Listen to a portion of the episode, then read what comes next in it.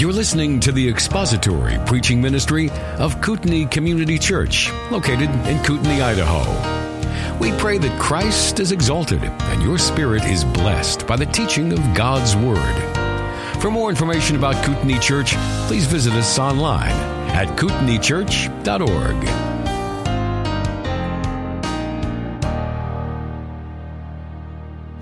Well, this sermon is a, a, bit of a housekeeping sermon, kind of a cleanup on aisle 11, Hebrews 11 specifically. Because last week we skipped over two phrases that are in this list of things, trials and tribulations that are endured by faith that we find in Hebrews chapter 11. We looked at verses 33 to 38 and covered the triumphs of faith in verses 33 and 34 and the tribulations of faith in verses 35 and through 38. And there are two phrases in there that we made reference to, but kind of skipped over in terms of treating them with any depth, because if we were to sort of get off in the weeds to talk about those two explanatory phrases, it would have detracted from the, the study of the list itself and the point that the author has in listing both the triumphs and tribulations of faith. So I promised you last week that we would use this week to focus in on those two phrases. You find them, one of them in verse 35 and one of them in verse 38. Let's read together, beginning at verse 35. This, this verse begins the tribulations of faith. Verse 35 Women received back their dead by resurrection, and others were tortured, not accepting their release, so that they might obtain a better resurrection. And others experienced mockings and scourgings, yes, also chains and imprisonment. They were stoned, they were sawn in two, they were tempted, they were put to death with the sword. They went about in sheepskins and goatskins, being destitute, afflicted, ill treated men of whom the world was not worthy, wandering in deserts and mountains and caves and holes in the ground. The two phrases, one in verse 35, so that they may obtain a better resurrection, and one in verse 38, men of whom the world is not worthy, those two phrases are, are not things suffered or enjoyed by faith that kind of fit in with all of the list of triumphs and tribulations of faith that we have in these verses. They're something of parenthetical statements, kind of explanatory notes that the author gives. And they, these two statements are connected together. There is a connection. It's not going to appear to you at first glance, but I promise you, once you see the connection, you'll never be able to unsee the connection between these two phrases. And it's glorious what is contained in them, so it's worth our time to, to spend focused on what is the better resurrection and why is it that the world was not worthy of these men. I want you to remember the context. The context is the author explaining the blessings and benefits of faith real saving faith, faith that justifies, faith in God's Word, taking God's Word at face value and enjoying His promises and trusting in them. And by faith, we look, as with everyone else in this list, we look for a better world, a better resurrection, because we are made for a better world and because we are rejected by the world in which we live now. This is something that is true, that is true of everyone else who is in this list. All the heroes of faith in Hebrews chapter 11, they were all looking forward to and anticipating a better world because they were made for a better world. Faith fits them for a better world, and because they, because of their faith, were unfit for the world in which we currently live.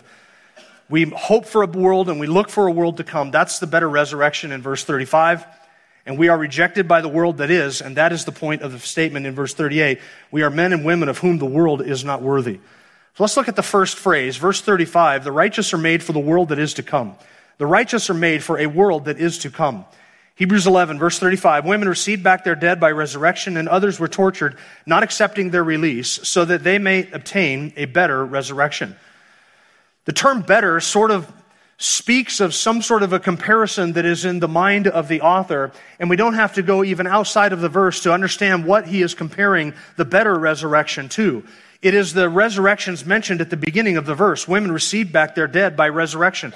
That is a reference to at least two instances in the Old Testament where women received back their dead children by resurrection. One at the hands of Elijah, in 1 Kings chapter 17, that was the widow of Zarephath, and one at the hands of Elisha. In 2 Kings chapter 4, the Shunammite woman.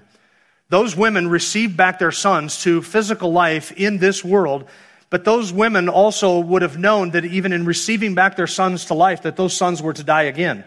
So those women received back their dead by faith, by the faith of Elijah, by the faith of themselves, they received back their, their dead by resurrection, but that was a resurrection that only meant they were restored to life in this world, and that eventually those children who were restored to life in this world would themselves eventually die again.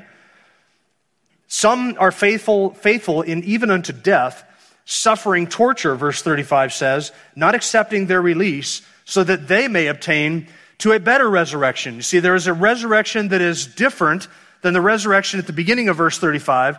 It's what we would call a better resurrection. This better resurrection was, in fact, the Old Testament hope of the Old Testament saints, and we can see it in Old Testament passages, which I'm going to read here in just a moment. But the instance that the author is referring to in verse 35, when he says, Others were tortured, not accepting their release, so that they might obtain a better resurrection, that incident doesn't come from the Old Testament. What is in mind there, in the mind of the author, what is in his mind is an instance from between the writing of the Old Testament and the writing of the New Testament during that 400 years. And I mentioned this last week, and I want to read to you again a couple of passages from the book of Second Maccabees, which describes a persecution under Antiochus Epiphanes. Second Maccabees 6 and 7 uh, describes the instance when Antiochus Epiphanes tried to get the Jews in Jerusalem, in Israel, to apostatize from Yahweh and to deny him and blaspheme him by consuming pork. And so they tried to force feed faithful Jews swine's flesh in order to get them to violate the law of God. And they resisted, even up to the point of death, and instead embraced torture and eventually execution rather than apostatize and rather than violate the law. And Second Maccabees describes this incident of a mother with seven sons, all who died rather than disobeying God.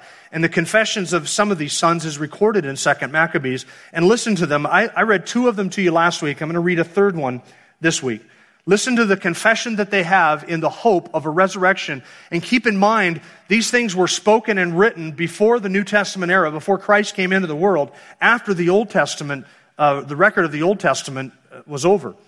2 Maccabees 7, verse 9. And when he was at the last gasp, that is, one who was being forced to eat swine's flesh or die, he said, Thou miscreant, dost release us out of this present life, but the King of the world shall raise us up, who have died for his laws, unto an eternal renewal of life. 2 Maccabees 7, 10 through 11. After him was the third made a mocking stock, and when he was required, he quickly put out his tongue and stretched forth his hands courageously and nobly said, listen to this confession, from heaven I possess these, that is, hand and tongue, from heaven I possess these, and for his law's sake I condemn these, and from him I hope to receive these back again. That's beautiful. It is because of the grace of heaven that I possess this tongue and these hands, and for the, the sake of the laws of him who gave these to me, I will condemn these hands and this tongue to death. And from that very one whose laws I am obeying, I hope to receive them back again in eternal life. That is a confession, a belief in a bodily resurrection. 2 Maccabees 7:14 and being come near unto death he said thus it is good to die at the hands of men and look for the hopes which are given by God that we shall be raised up again by him for as for thee thou shalt have no resurrection unto life that is a confession of men and women who were willing to die, to be tortured, and did not accept their release because they had belief in a better resurrection. That belief in a better resurrection was a belief in a literal, physical, bodily resurrection from the dead in a body that is the bodies in which we live, but the bodies that are changed and made fit for an eternal dwelling for the people of God. A literal, bodily, physical resurrection. The same body, but in a different form and the faithful believe that death in this life leads them to resurrection and eternal life in the life that is to come. This was the Old Testament hope. You remember back on Resurrection Sunday in Job chapter 19, I read to you and we looked at the confession that Job gave concerning his body, which was rotting away right in front of him. Job said, As for me, I know that my Redeemer lives, and at the last he will take a stand on the earth. After my skin is destroyed, yet some from my flesh I shall see God whom I myself shall behold, and whom my eyes will see, and not another, my heart faints within me. That was Job's confession. I know that even after this body perishes and is consumed by worms, yet he believed, he knows, he said, I know that in my own flesh, this flesh, I myself and not another, from this body and not another, I will look and behold my Redeemer and see him take his stand upon the earth. That's belief in a confession of bodily resurrection. Remember, Hebrews chapter 11 says of Abraham that he was willing to offer up Isaac because he considered that God is able to raise people from the dead, verse 19 of chapter 11, even from the dead, from which he also received him back as a type. Isaiah 26, verse 19. Your dead will live, the corpses will rise, you who lie in the dust, awake and shout for joy, for your dew is as the dew of the dawn, and the earth will give, part, give, give birth to the departed spirits. The Old Testament prophet says the earth will give birth to the departed spirits. Daniel chapter 12, verse 2 Many of those who sleep in the dust of the ground will awake, these to everlasting life, but others to disgrace and everlasting contempt. Bodily resurrection is not a doctrine invented by New Testament authors. It is not a doctrine unheard of until the coming of Christ. Bodily resurrection was the belief of Old Testament saints who were faithful to the scriptures, who could read passages like uh, Abraham offering up Isaac and Job chapter 19 and Isaiah 26 and Daniel 2, and so many other passages in the Old Testament that describe the resurrection hope of the faithful believer in Yahweh. So even between the Testaments and prior to the New Testament, you have these robust confessions of belief in a better resurrection. This is the Old Testament hope. And by hope, we're not talking about something we wish were true, but something we have utter confidence is actually true, upon which we have set our faith and our confidence and our belief. That's what a hope is. It's not something you're, it's not wishful thinking. It's a, an expectation, an expectation, a confidence that we have in something. That's the Old Testament hope. This is why Paul, in the book of Acts, describes the resurrection of the just and the unjust as the hope to which our fathers longed to see. In Acts chapter 23, standing before the Sanhedrin, Paul said, or sorry, Luke writes, but perceiving that one group were Sadducees and the other Pharisees, Paul began crying out in the council, Brethren, I am a Pharisee, son of Pharisees, and I am on trial for the hope and resurrection of the dead. That, by the way, was a brilliant stroke of genius by the Apostle Paul. Because the only thing that the Pharisees and the Sadducees had in common at any time in their existence was their mutual hatred for the Apostle Paul and his message. But when Paul could stand in an assembly where half of them are Sadducees and half of them are Pharisees and, and, jump on one side and say, I affirm that I believe in the hope of the resurrection and that's why I'm on trial today, instantly every Pharisee in that group was on Paul's side and every Pharisee, Sadducee in that group wanted Paul dead. And Paul was able to escape being torn apart in the midst of that assembly simply because of that stroke of genius. But notice how he describes his hope. I am on trial for the hope and resurrection of the dead. Paul preached a bodily resurrection of Jesus Christ and therefore a bodily resurrection of all those who belong to Jesus Christ, since he is the first fruits of that resurrection. And for that reason, they hated him. Standing before Felix in Acts chapter 24, verse 15, Paul says, This I admit to you, that according to the way which they call a sect, I do serve the God of our fathers, believing everything that is accordance with the law and what is written in the prophets, having a hope in God, which these men cherish themselves, that there shall certainly be a resurrection of both the righteous and the wicked.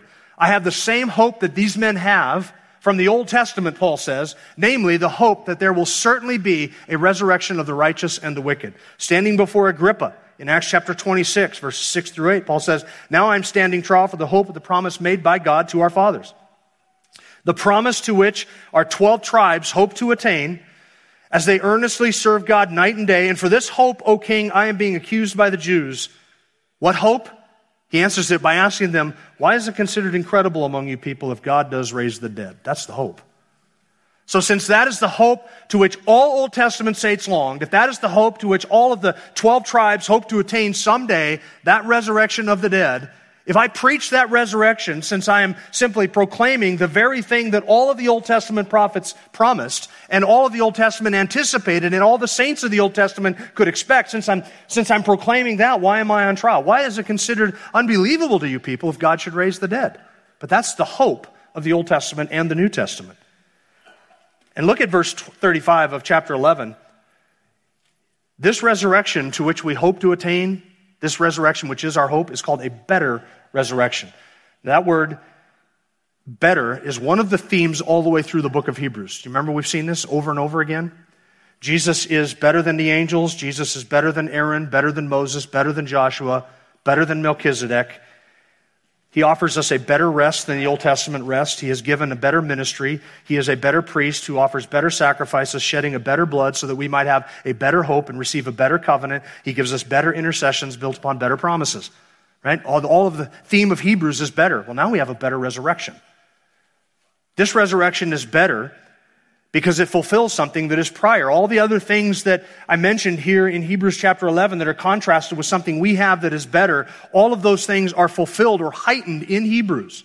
So all these things that we had prior, that we now have a better than this, this thing that is better than fulfills and, and, and fulfills and completes that which came prior, which was a symbol or a shadow pointing forward to the thing that is now better. So the better resurrection that we have is actually the ultimate fulfillment. This better resurrection is the ultimate fulfillment of all the other resurrections that came prior to it.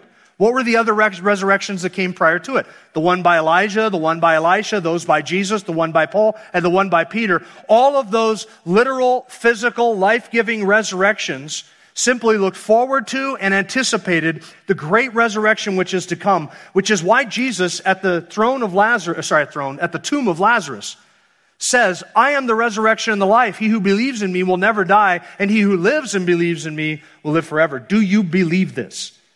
See, he claimed to be the resurrection and the life, the one who ultimately, according to John chapter 5, will speak, and all of the dead will come out of their tombs. He will simply say the word and he will raise all men, some to life everlasting and some to eternal condemnation and damnation, as Daniel chapter 12 promised. But that by the word of Christ he will do this, and he proves the fact that he is able to do this by simply saying, Lazarus, come forth. He calls forth one. See, every resurrection that is done in Scripture points forward to something else. What is the something else? It's the better resurrection that is to come. So every time we read of a resurrection in the Old Testament, we, we should be thinking in our minds, ah, this is just a preview. This is a, this is a trailer of what is to come. Something better that we can expect. Something that is heightened, something that fulfills all those other shadows that anticipate the great and final resurrection that is the better one. The better resurrection will be different in duration because those who are raised in the better resurrection will never die. Those who were raised prior to this, they die again. Lazarus died again. The Shunammite woman's son died again. All of those who have been raised up to this point, except for Christ, have died again. But Christ is the first fruits of the first resurrection, and so he is not subject to death any longer. The next resurrection, resurrection will be different in glory. It will be a heavenly resurrection with, into a heavenly body instead of an earthly body. That better resurrection will be different in quality. We'll be raised into a new creation and not back into this sinful world. Previous resurrections were resurrections to life, reinstatements to life that simply put them back into this world as it is. The resurrection that is to come will put us into an eternal world.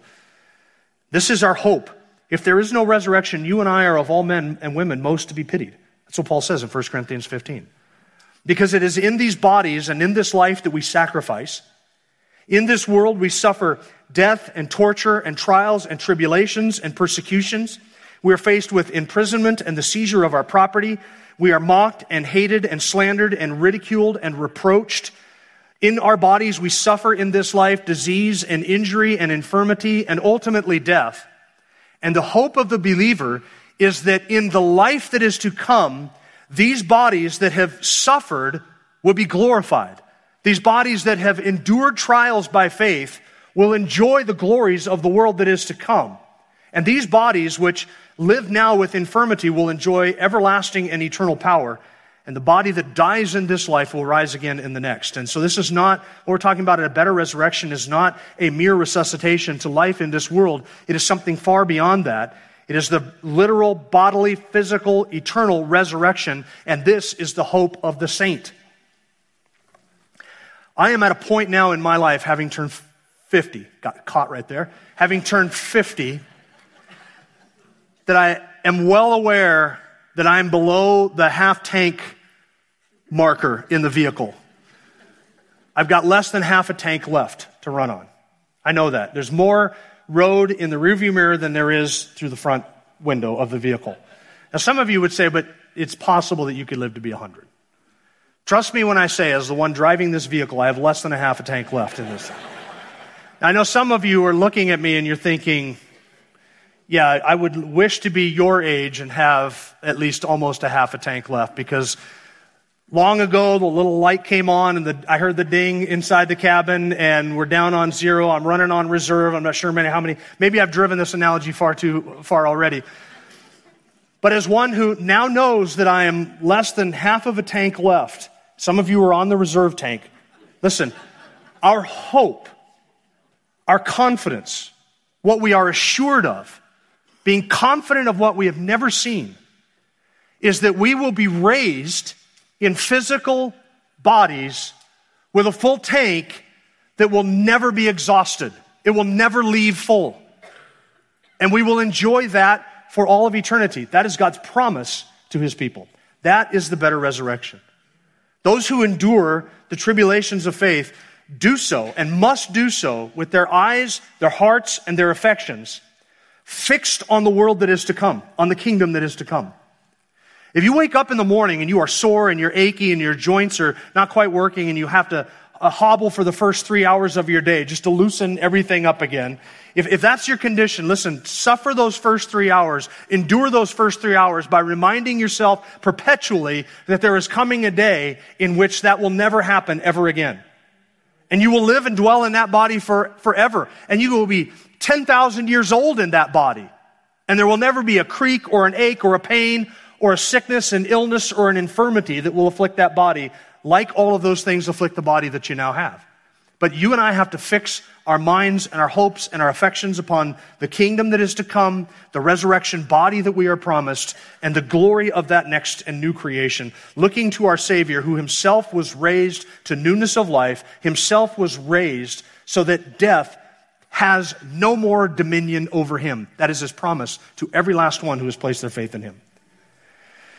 So the righteous look forward to the glories of the world that is to come in verse 38, we are rejected by the world that is. Read verse 38. Men of whom the world was not worthy, wandering in deserts and mountains and caves and holes in the ground. Now, I want you to notice from the immediate context that the author is describing those who are stoned and sawn in two and put to death with the sword, who wander about in poverty, being destitute and afflicted and ill treated. They're wanderers. They, they have none of these world's glories, none of these world's treasures and instead they suffer all of the trials and tribulations that are listed in verses 35 through 38. He's not describing, when, when he says that these are men, and we can say as well, women of whom the world is not worthy, he's not describing celebrities or kings or princes or entertainers or captains of industry or TikTok influencers. He's not describing any of those people. The world looks at those people and says, the world is not worthy of these people. We just don't deserve Beyonce. We don't deserve Cher. We don't deserve Oprah. We don't deserve Bono. We don't deserve anybody else with one name. Instead, these people are so far above us. They're so glorious. They're so great that, that they, we don't, we're not even deserving of these people. And so all the adoration and worship is given to these people. That's how the world views those. You know how they view those who belong to Yahweh? As worthy of being stoned, sawn into, put to death by the sword, worthy of being excluded from all that this world offers. There are two assessments in verse 38 that I want you to notice. I want you to notice God's assessment of these people, which is stated very plainly. These are men of whom the world is not worthy. That's God's, that's God's assessment of them, these people, heroes of faith. This is God's assessment of his people. The world is not worthy of them. But before we look at that, I want you to look at the flip side of this. There is another assessment here, and it is the world's assessment of God's people that is, that those who belong to Yahweh are not worthy of being included in this world. That's why they are sawn into and stoned and put to death by the sword and driven out into foxholes and caves and holes in the grounds, wandering about ill afflicted and uh, ill treated and afflicted with and, and being destitute in this world. Because the world views the people of God as not fit to be with them in this world. So the world and the world system looks at the people that belong to Yahweh, the people of faith, and says they don't deserve to be among us. Culturally, you don't deserve to be here. This is how the world thinks. Culturally, you don't deserve to be here. You don't fit in with our culture. Our culture is going this direction. Our culture has these affections and values, and you don't belong to that. You're different. So you don't belong to be part of, you don't deserve to be part of our culture. And not only that, but morally, you don't fit with us. Morally, we're progressing. We're getting past all of the archaic and old and, and bygone moral values, and our world is moving forward with a, a different set of morality, a different idea of what is right and wrong, where we're the captain of our own souls and the captains of our own fate. That's our morality. Our morality is that truth is whatever we want it to be, and we can live our own truth and do our own thing and be accountable to no one. And you Christians, you don't fit in with us morally. And you don't fit in with us intellectually. You see a bunch of unscientific rubes that believe that God created everything in six literal 24 hour days, that the world is perfect and then fell into sin, that there was a worldwide flood, that there's a people of God whom he cherishes and knows and loves, that he set his affections on them. Those are all just unscientific, antiquated notions of a bygone era and a bygone world. Morally, culturally, and intellectually, you do not belong with us. They're right, by the way. And so they say we should be driven out of this world. We should be driven into caves and holes. We should be made destitute of basic necessities. They will want to seize your property because they don't think that you are worthy to have what belongs to them. They will take your kids from you because they don't believe that you are worthy to raise your own kids in the truth. They will talk about imprisonment and, and they would be willing to kill you just so that their progress can go forward. That's how the world thinks. This is the world's assessment of the people of God. You don't belong here. You don't deserve to be among us. And such is the pride of the world. The world thinks so highly of itself as possessing all that is desirable and good, everything of value, everything that is, is, is precious. And then they, they set up over themselves gatekeepers who, according to their own evaluation of everything, and particularly of you and what you believe, those gatekeepers will tell you whether you are worthy of being included into their circles whether you are worthy of being included in and enjoying all of the things that this world promises and provides. That is the pride of this world. And you and I, we must reject that entire assessment and we turn our back on it knowing that the world and all of its lust is passing away, but that the one who does the will of God abides forever. That's our assessment of the world. It's all passing away. The world's assessment is that we are not worthy to enjoy a place with them and we don't deserve to be included in this great world with all that it has to offer, all of its glories, all of its comforts, all of its conveniences, all of its reputation and pomp and circumstance. You and I don't deserve to be included in that. And so we should be excluded from that, driven out, ostracized, and even if necessary, dispatched from it so that the world can rid itself of us. This is the unbeliever's assessment of himself is that he is worthy of this world. And he's right. Because he is fit for this world. This world is passing away. This world is under a curse. This world is under the wrath of God. This world is ripe for judgment. And so is the unbeliever unless he will repent of his sin and believe savingly on Jesus Christ for salvation. He will join this world in its doom and in its destruction. Because this world is their home and they are fit for it and they share its destiny. The world says this, uh, uh, the world, those in the world say, this is our home, this is where we belong, this is where we are comfortable, this is ours, you don't have a part in it. And they are absolutely right. And God's assessment is that this world is not worthy of his people. Notice that these are polar opposite assessments. The world says, You people are not worthy of us. God says, You people are not worthy of my people.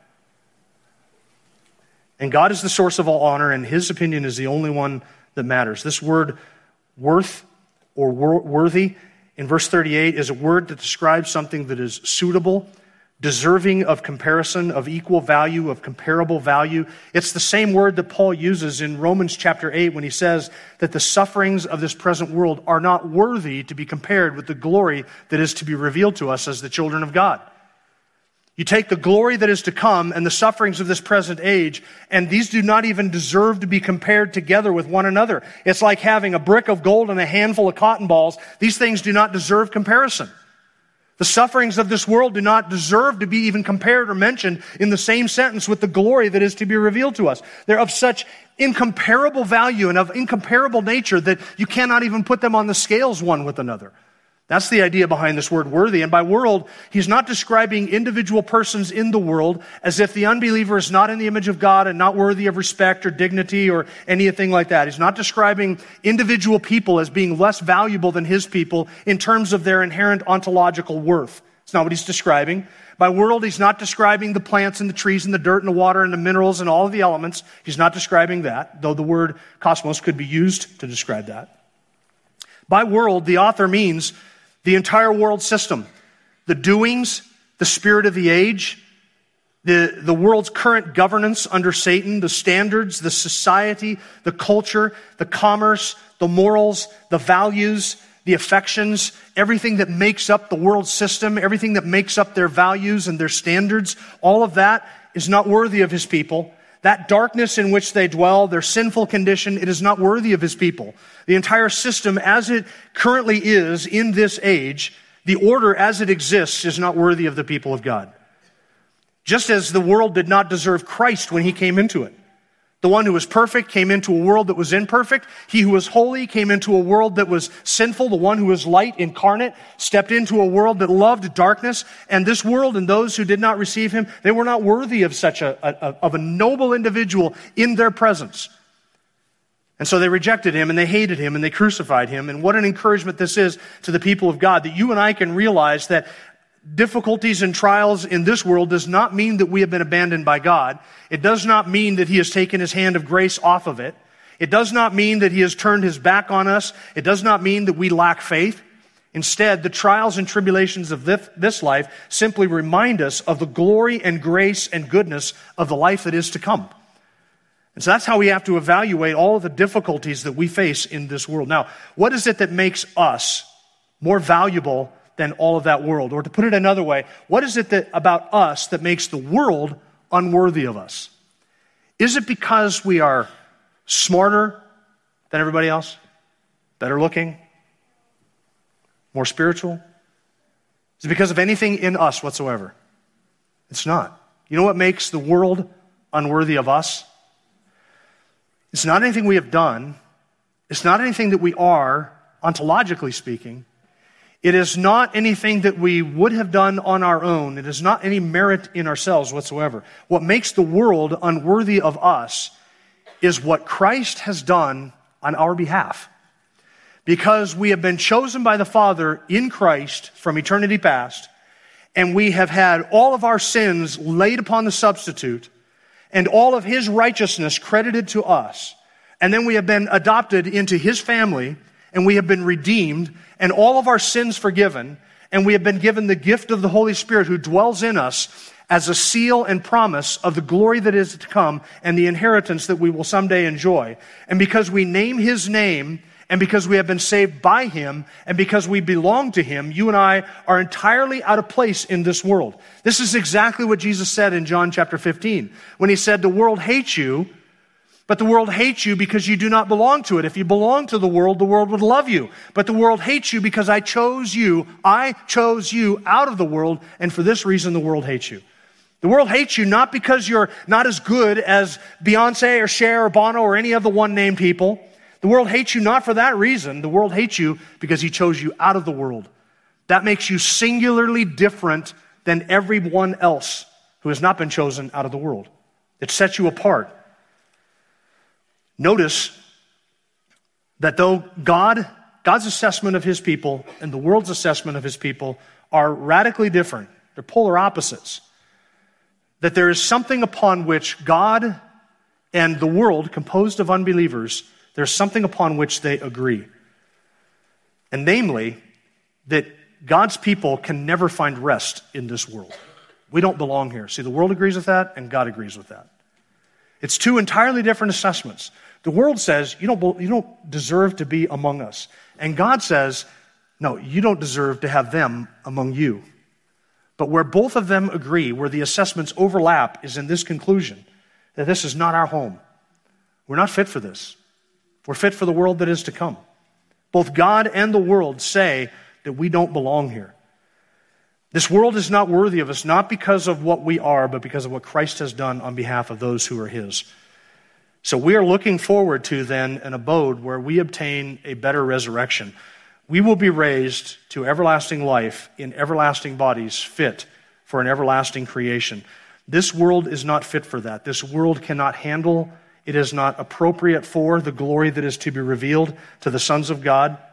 We will be made fit for a cosmos in which there is no death no disease, no suffering, no infirmity, no sin, no unrighteousness. The better resurrection of our bodies is necessary for us to live in that world. You see, his reference to a better resurrection and this world not being worthy of us implies, and here's the connection between these, these two phrases that once you see it, you can't unsee it. It implies or basically connects these two in that this, our better resurrection fits us not for this world, but for a new world, a world that is to come. This world is not worthy of us. That is true, again, not because we are special. It is true because of what Christ has done. It is true because of what is future for us. This world cannot contain that. It cannot adapt to that. It cannot, it cannot be part of that in an eternal sense. Our eternal state, our eternal glory, our eternal resurrection requires, it necessitates, it must have an entirely different world order, a new creation, a new heavens and a new earth in which righteousness dwells. So if we are fit and, and, and anticipating a better resurrection, it can only be that we might inhabit and go into a better creation, a world that is worthy of us. Here's the irony we're not going to be worthy of that world. So in time, we spend time here in this life in a world not worthy of us. And one day, all of this is going to be wrapped up like a scroll. All of it is going to be consumed with fire. He's going to create a new heavens and a new earth in which righteousness dwells. And you and I in eternity will step into a world that we are not worthy of, in the truest sense. Thank you for listening to the latest podcast from Kootenai Church. If you'd like to learn more about Kootenai Church or to donate to our church ministry, you can do so online by visiting kootenaichurch.org. We hope you enjoyed this podcast and pray you'll join us again next time. Once again, thank you for listening.